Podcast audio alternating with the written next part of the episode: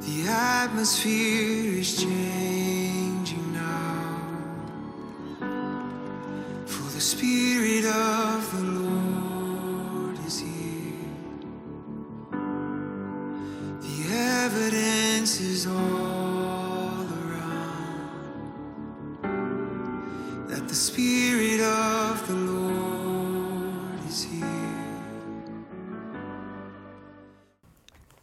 You know, this thing with healing, most of you know that know me well anyway, you know that I've been following this for a long time and intensely studying it ever since my my first wife, Leslie's mother, ever since she died with uh, complications of disease. I have intensely studied healing. You know where I keep returning to? He's the healer. He's the healer. It's part of who he is. And if he indwells me and he works through me, not only am I going to find a way to healing, he'll lead me in that path of righteousness. I'll find a way to it. But not only that, but you know, if you're filled with all the fullness of God, and that's what the Bible says, bodily, think ponder that for about 30 days. It'll change your life. But don't you think it's if you're filled with all of that, that you're going to spring a leak from time to time and touch somebody else. And it seems to me it's either going to spill over or you're going to leak or something. But somebody's going to get to touch what you're touching every day if you become aware of that and begin to work with Him in it. I, as I ponder the church, there's a, there's a big movement out there today. A part of it is not not a movement at all. It's just individuals. Part of it is actual movement of moving away from a corporate meeting and into uh, just say, well, I am the church. Yeah, that, to some extent that's true, except you can never bring the church down in any of its connotations. You can never bring it down to you and Jesus having your own thing going. What it comes to is Jesus got something going, and he's saying, This is the way I'm going to work it. This is the way I'm going to build it. This is what I'm going to do. And now you've got a choice. You can get on board with it, or you can be out there alone and, be a loner if you want to. But if you're going to be a part of what I'm doing in the earth, you're going to become a part of a local body and you're going to be an expression in that local body of what part you have in the body. And when you start talking like that, all of a sudden there comes a responsibility. And people aren't used to that. They're, they're, used to praying for something that's going to happen in the future, so, or praying that something will happen now that happened in the past. And when all of a sudden they're faced with a now responsibility, they forget that they're part of a body and they spin out. Aren't you glad? Consider your own body. Aren't you glad that your hand doesn't have the opportunity to get angry and walk away? I need it. But as I ponder the church, and the fact that Christ is coming to his church, I don't see him coming for a group of people that just dragging a hip and, and limping into eternity and, oh, just made it. They come back for a glorious church without spot or wrinkle, washed in the blood of the Lamb. And I like to read that. It don't, doesn't do any damage to it, and it helps my thinking.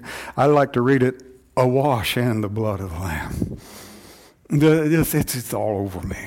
I just, I just get in it and wallow in it and, and know that when God looks at me, he first sees the blood, knowing that the price has been paid. Because I don't know about you, but I, I'm just messed up enough that there needed to be a real price paid for me.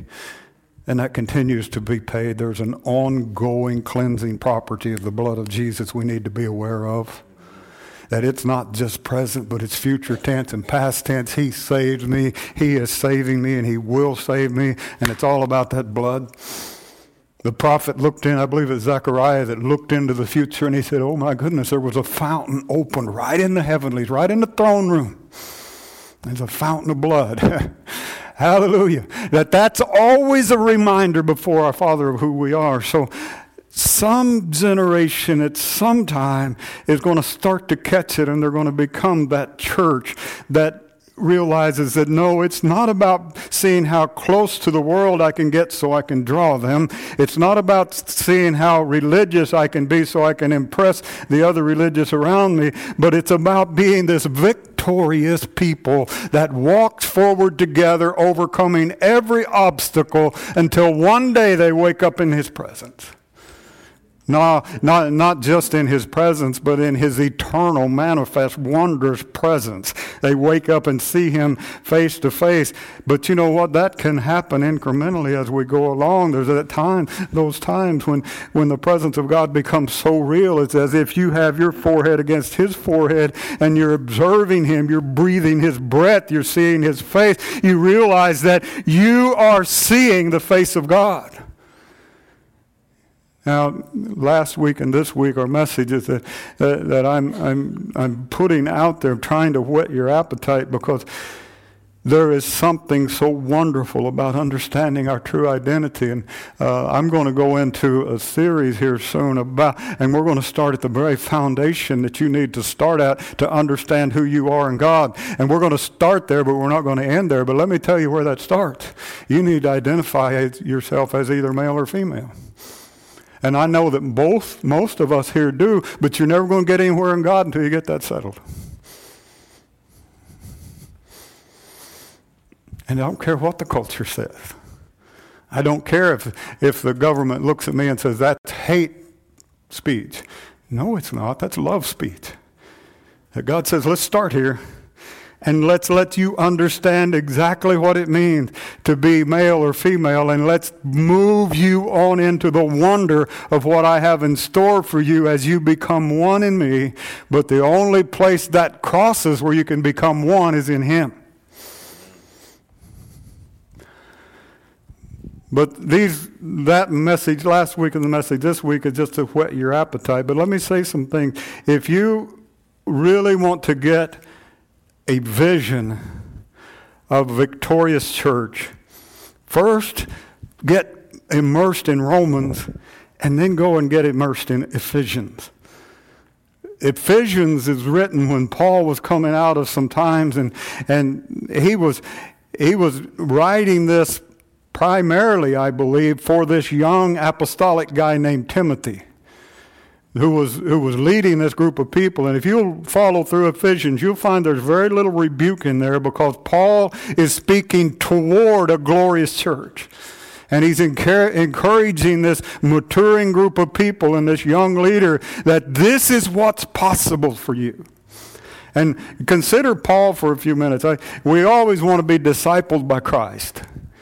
But I love being inspired by these other writers because they're, they're telling us this is how you live it out. This is, this is the way it works. And I, I just love considering Paul because this is a man that he, he came to God under a great load. He, he, he had been persecuting the church and even killing Christians. And now this God, this, this, this wondrous God had reached to him and saved him. He'd been persecuting and killing his people but the love still reached to him in a rather rough manner, but it reached to him. Speaking of a rough manner, Damon will be here next week and preaching. I forgot to say that. Damon and I have fun with those things. But uh, Paul discovered early on not only the love of Christ, but how the love of Christ works through the church. Because this man who was one of those that had been persecuting him was told by the Spirit, You go and you pray for Paul. And he's going, Oh, whoa, whoa, whoa, whoa. This guy's been killing Christians. God said, You go pray for him. He's blind. He's going to see because of your prayer. And he did that. Paul experienced that. And there's something developed in Paul that was so strong that he got into his relationship with God to such an extent that he gave the rest of his life. Here's a man that, that in his time could have been one of the most successful men around just simply because of his broad experience, but he gave the rest of his life laboring to build local church bodies, understanding that when there was a local body expression, that the entire region would be affected by that local body. You hear me? I am so aware that the day we made the decision to try our best as a, as a fledgling group to buy this building and move into it, we changed the entire atmosphere around Kirksville. We joined together with other believers saying that this region we'll see the full expression of the body of Christ. Not because we're the full expression, because we're part of the body, joining ourselves together with another part of the body and realizing that we have among us a local calling I have a local calling, although my calling has expanded to translocal, international, whatever. But the thing is, I still feel deeply connected, deeply responsible, deeply affected and loved and loving toward this body right here because it's part of what I'm connected to. And that means that as we develop teams and as we, as we uh, have leadership rising up among us, that I need to be submitted to those and subjected to those. Hear me? One of these teams leaders makes a decision. Even if I think that decision is wrong, I need to let that play out so they can learn and realize that it's not personal, it's just business. I'm going to leave that because I want to go on into what Paul was, how, how, how it developed in Paul. But in the building of the local church, Paul became so close to God that he said, I was caught up into the heavenly realm itself. I don't know if it was in the body or if it was not in the body. I don't know. But I know that I saw things I can't even put words to. And I'm telling you, Church, I've been there. I've been in places in God that I was seeing things that I, I know they're going to work out in the future and they were so amazing. I, I can't wrap teaching around it. I can't wrap words around it because it was a connection. It was an encounter with God Himself. And when you encounter Him, there's so, so many uh, there are so many possibilities develop, and I'm telling you, it's not just about me feeling good. It's not just about me getting wobbly. It's not about me falling off my chair. Although all of those things might happen, it's about an encounter where I'm no longer aware on this earthly level, but I'm aware there's something so dramatic ahead for his church. And he's saying, Now I want you to stay in this presence because here's where we're going. Paul said, I can't put it in words. And he said, There's other things I saw that I can't talk about. It'd be illegal for me to even say it. in, in God's realm, in God's mind, it's just, I have no permission to talk about it.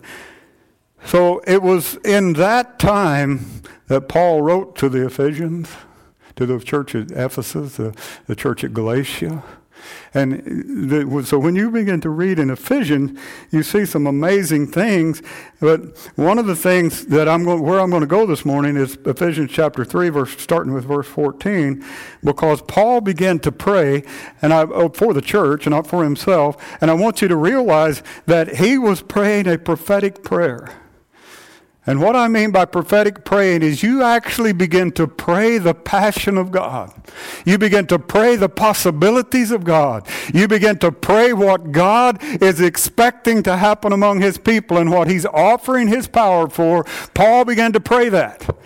And he told the Ephesians, he said, this, this is why I bow my knee to my Father. This is why. So let's, let's look at verse 14 here or 14, 15, for this reason I bow my knee before the Father.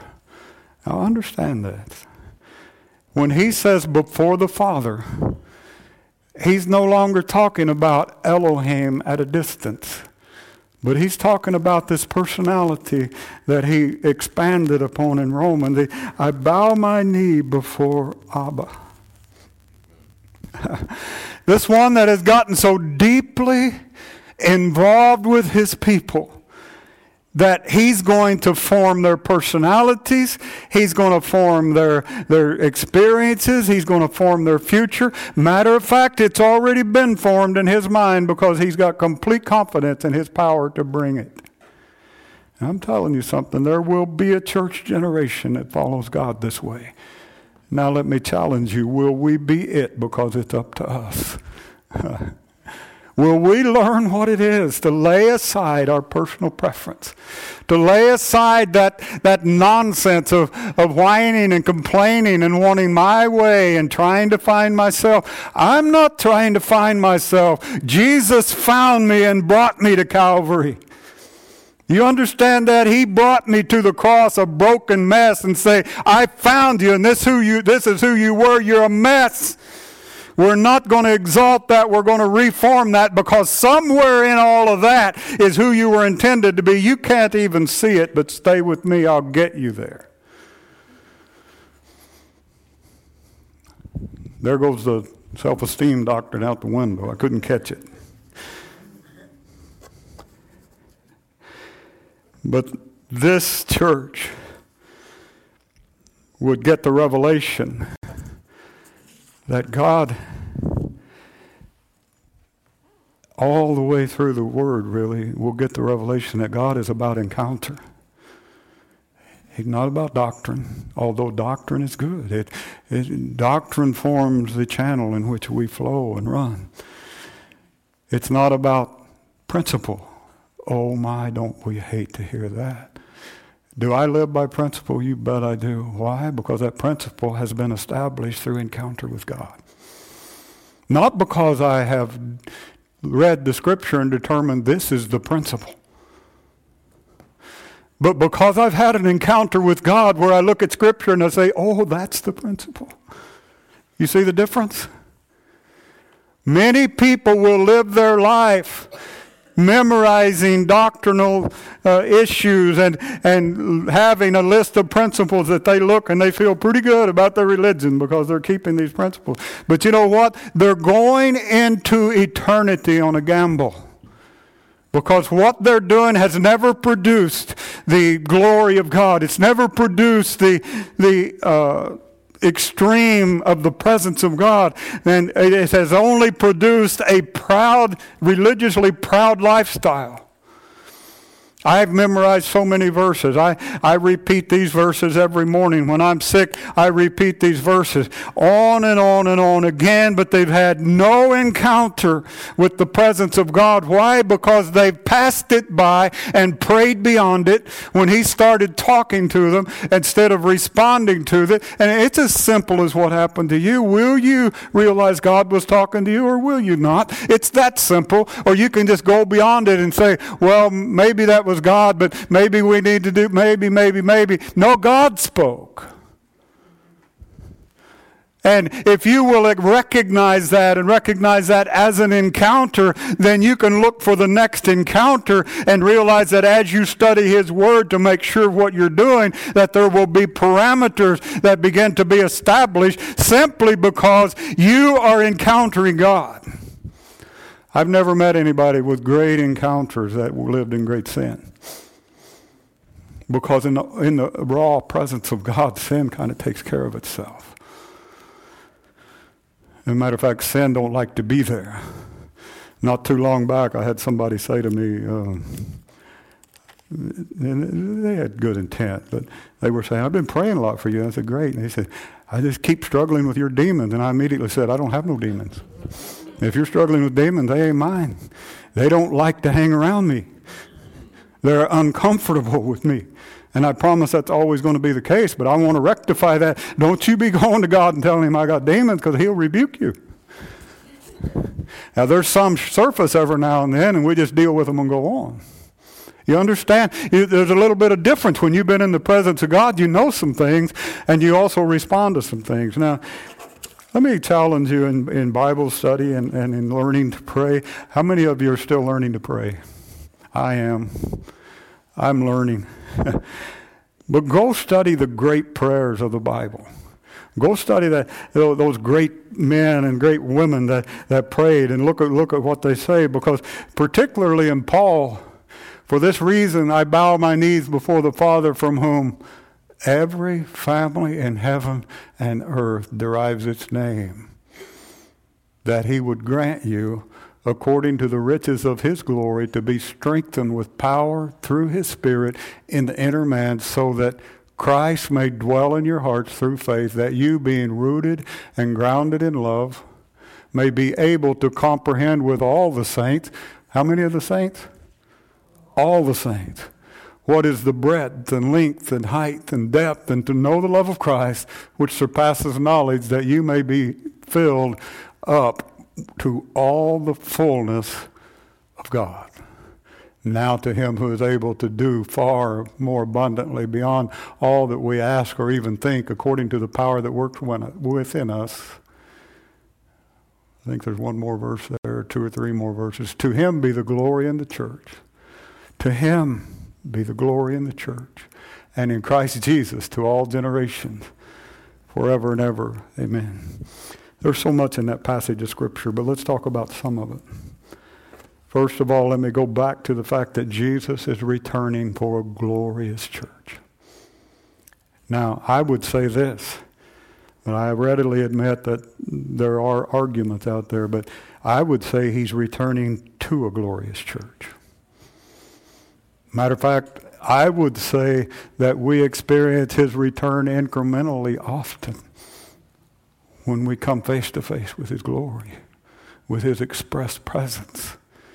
That's Him. It's not just a feeling. It's not just an anointing, although it is an anointing. It's not just those things, it's Him. And Paul is saying, I bow my knee and pray about a glorious church. And I want to tell you something about me that that's how I pray for you. And it brings out red hot messages uncomfortable messages. But it comes directly out of a confrontation that God has with me. And you'll find in conversation with me that I'm not much affected by people's worldly insecurities. Matter of fact, I have an expression for those that a lot of people dislike, and I don't know how to do it any better, but that expression is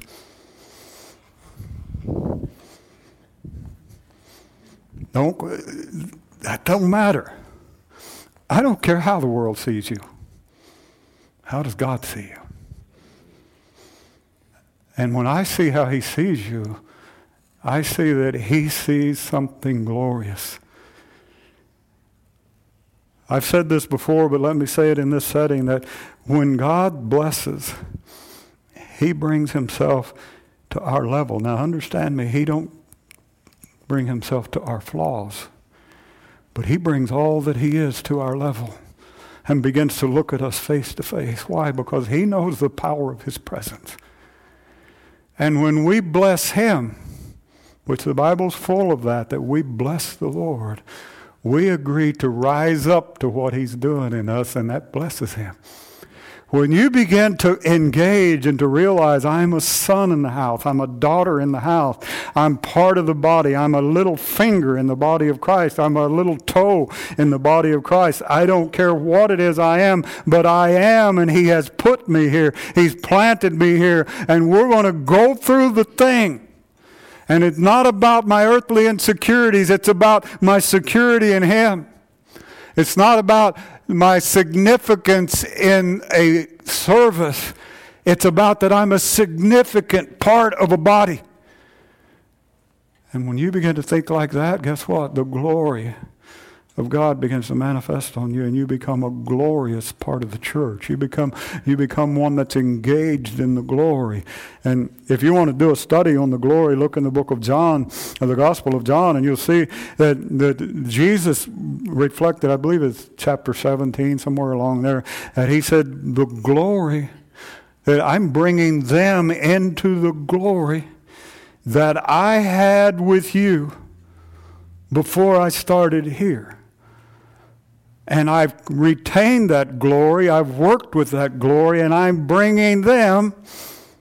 Now you say, well, that's the disciples. But he also said, in all that they will minister to, all that will come after, I'm bringing in, them in to that circle of glory, that, that circle of affirmation, that circle of understanding that they're sons and daughters in the kingdom. I'm bringing them into that. Now, Father, just as you and I are one, they and me are one, and we're all going to be in that circle of glorious affirmation of the family and household of God.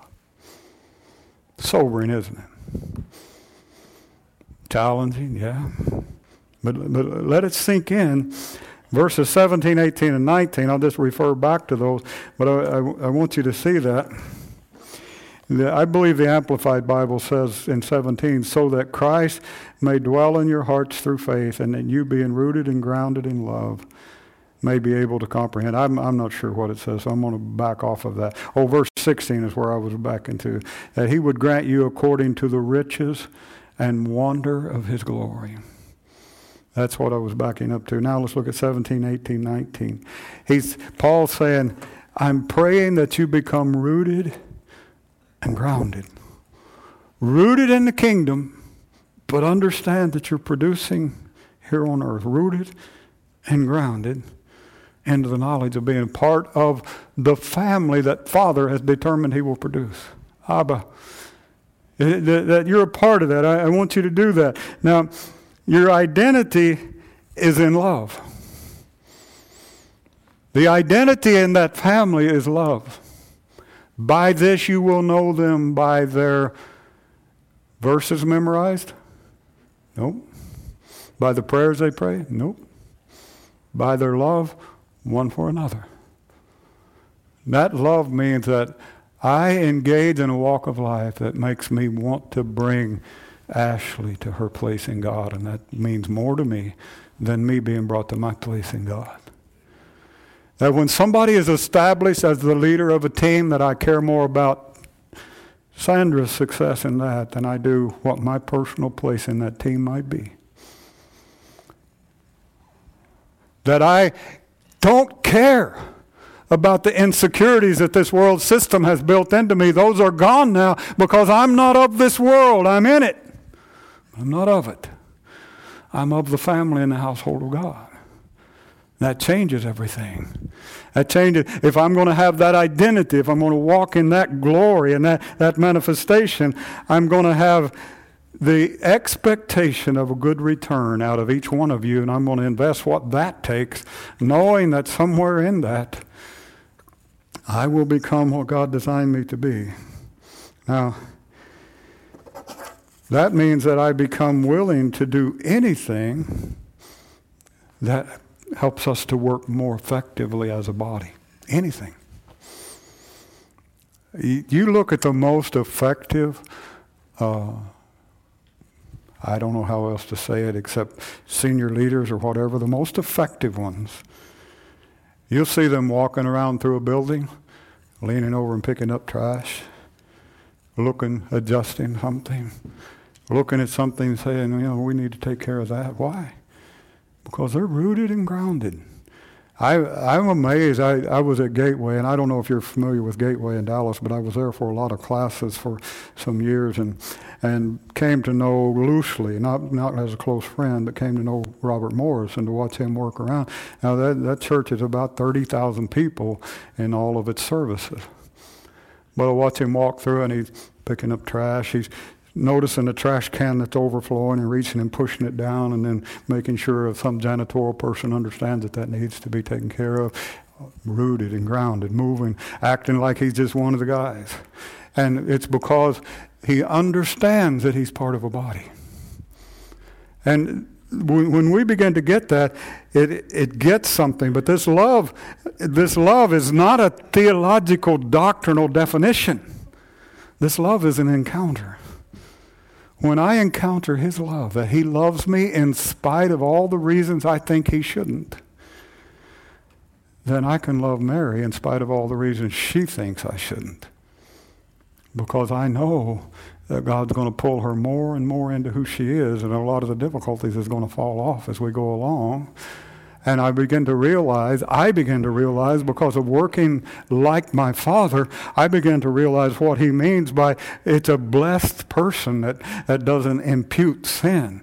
Now, it's not that we embrace and absorb sin, but that we don't impute it. We don't, we don't look at somebody's sin and say, well, God won't work with them because. No, we look at them and say, God's working with them. We'll see.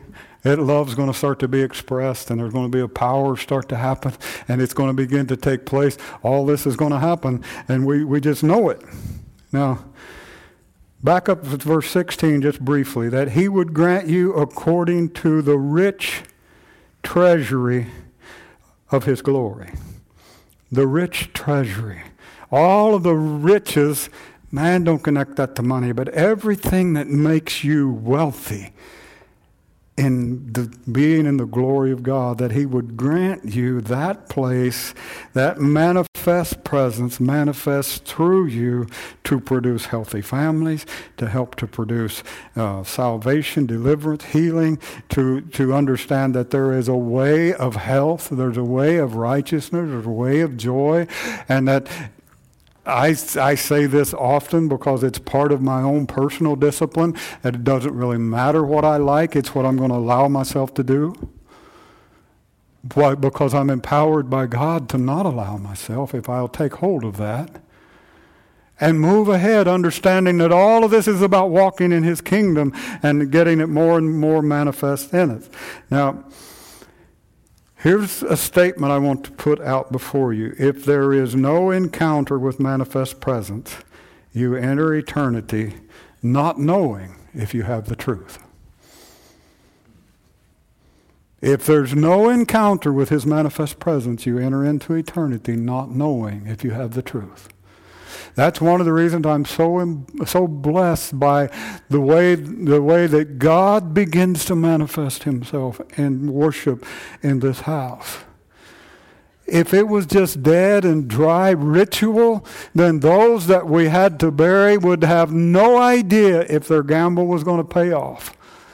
They would know all the scriptures. They would try their best to live by all the rules. But in the end, because they had not known a manifest Father, a manifest Abba, because if they have not known that, there's nothing to anchor them.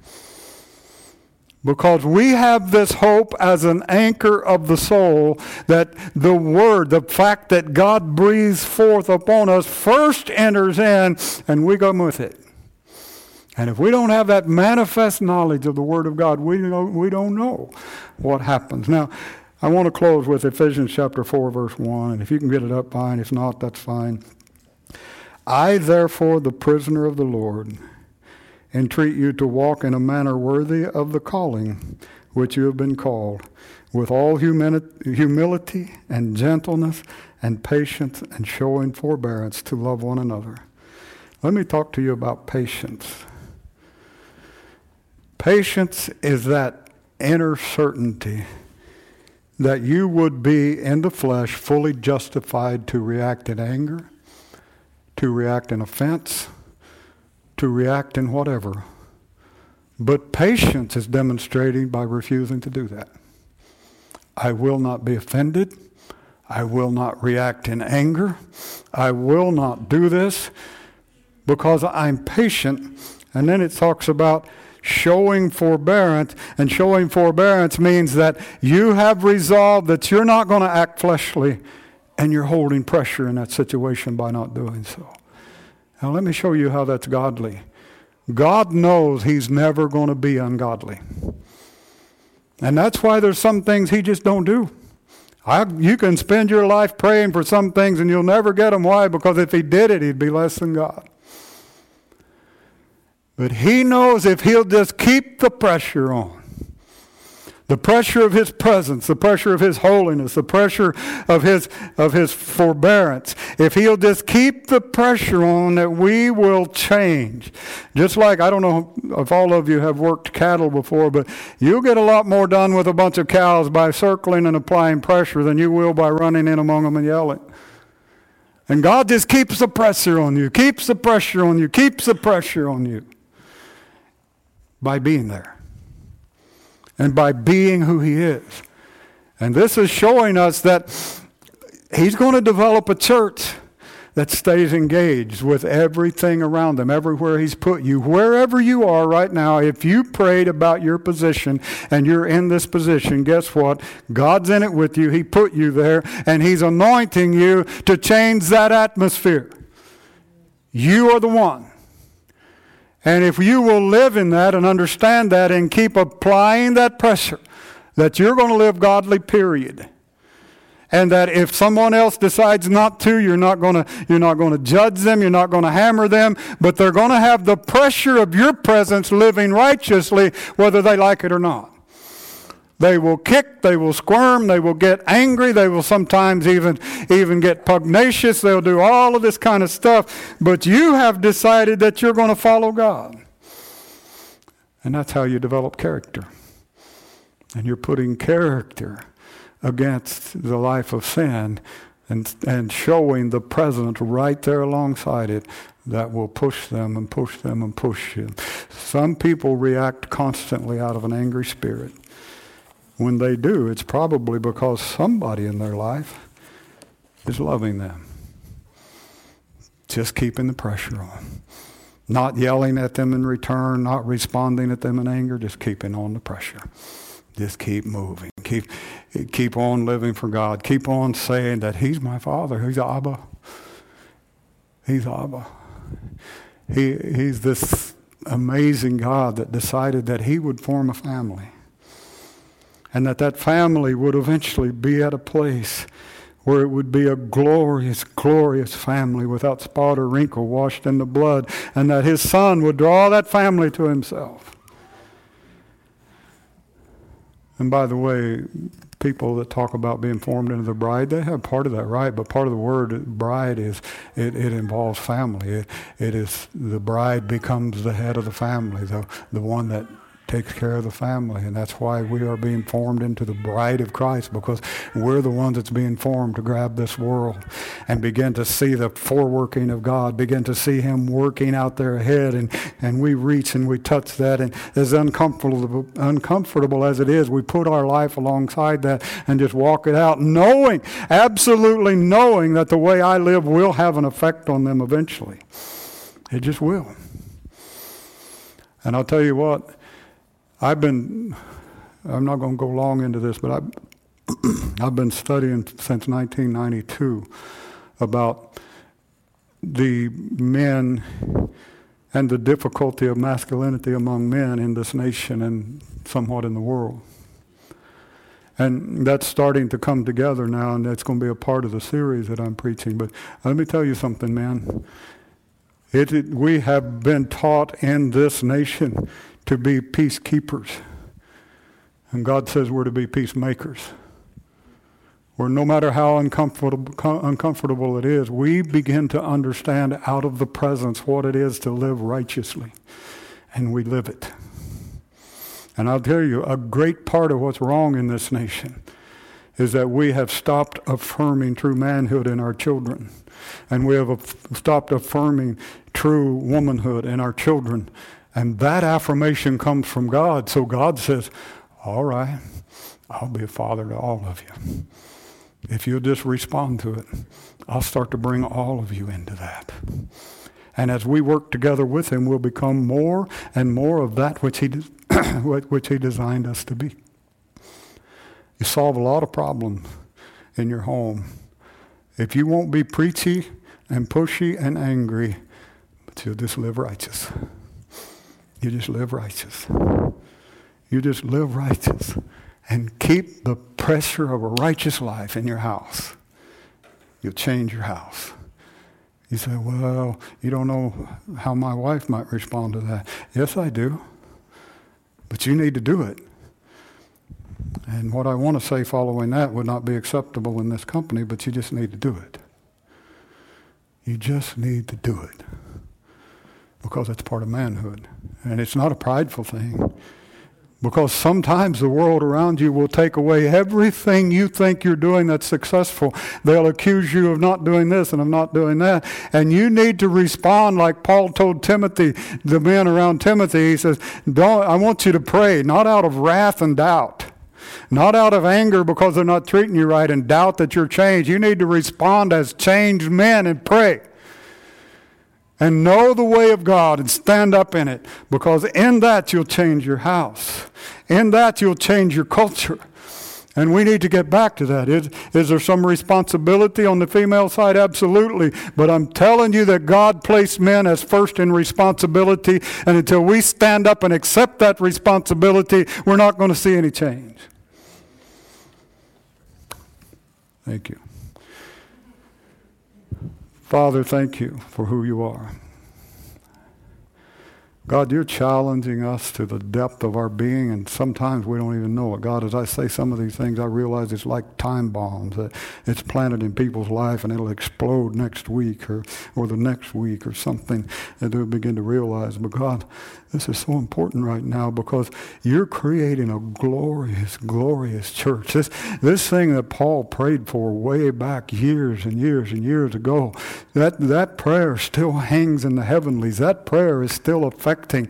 It rises up before you day after day, year after year, decade after decade. God, that prayer of a righteous man rises up. And God, I pray that you will cause us to begin to see that until we make an adjustment, nothing changes changes. It's not going to be a miracle out there somewhere that changes this culture, but it's going to be righteous men and women standing up and saying, No, we're going to live this way. And if that brings jail, imprisonment, if it brings death, I don't care what it brings, but God, as for me and my house, we'll serve you. Lord, I pray that you'll put that spirit in your church once again. Help us to realize that we are in this world, but we're designed to be of another world. And Lord, that in that world we'll see things that we can't put into words. We'll understand things that's not yet time to teach.